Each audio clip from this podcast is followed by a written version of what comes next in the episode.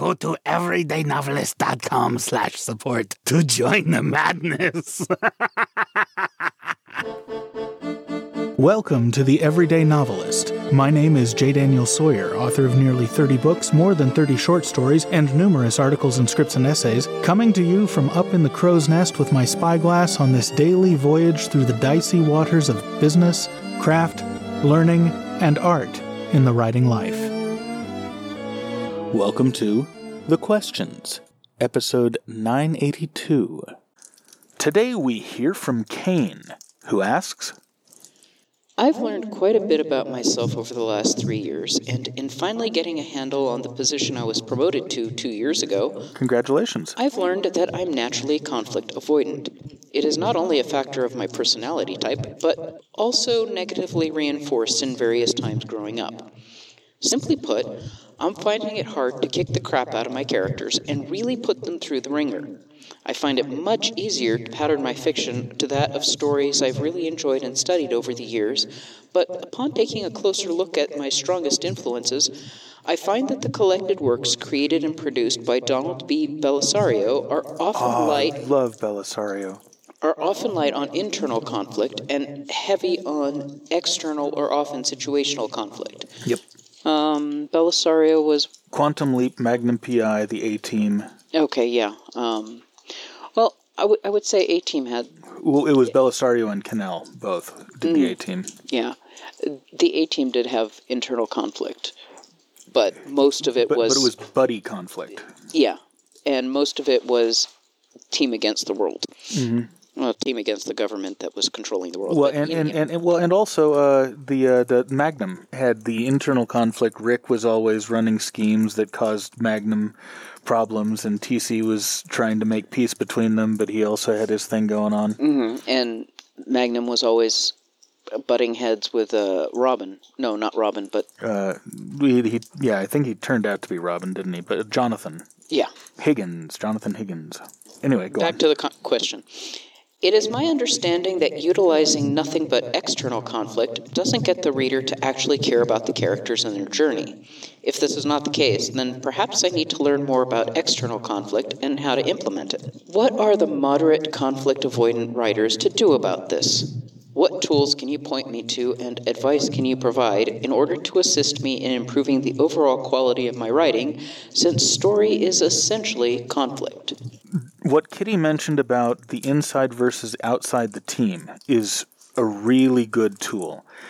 Inside any family unit, whether it's a team or a couple of uh, or a, a couple of buddy cops or whatnot, you're always going to have low level conflict, bickering.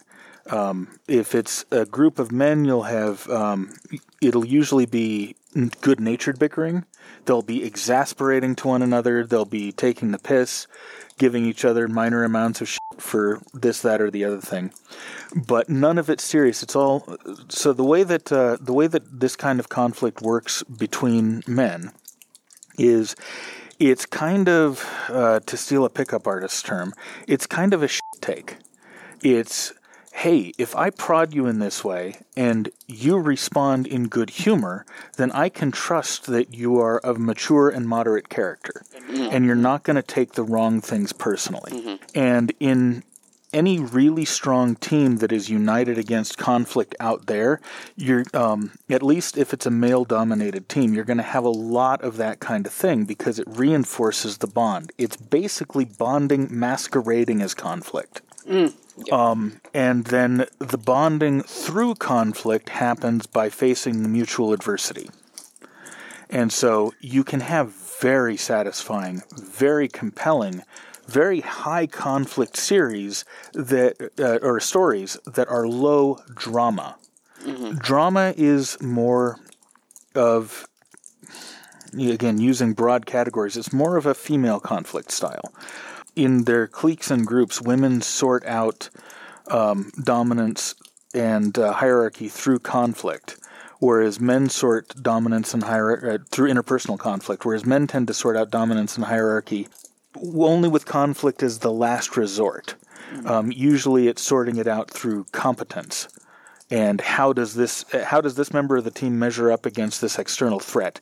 And if they're not up to the task, then they get demoted and someone else takes the place. Mm-hmm. Unless you have a very insecure character. Um, and there's there's deep sociological, historical, and even evolutionary reasons for this, and we know that there's evolutionary reasons for this because this kind of um, this kind of sexual dimorphism happens all across mammals and birds that are social species. Yeah. Um, and you can especially see it in, in um, social primates. Mm-hmm. Well, you also have it in the occasional social cats, and you see it in social dogs.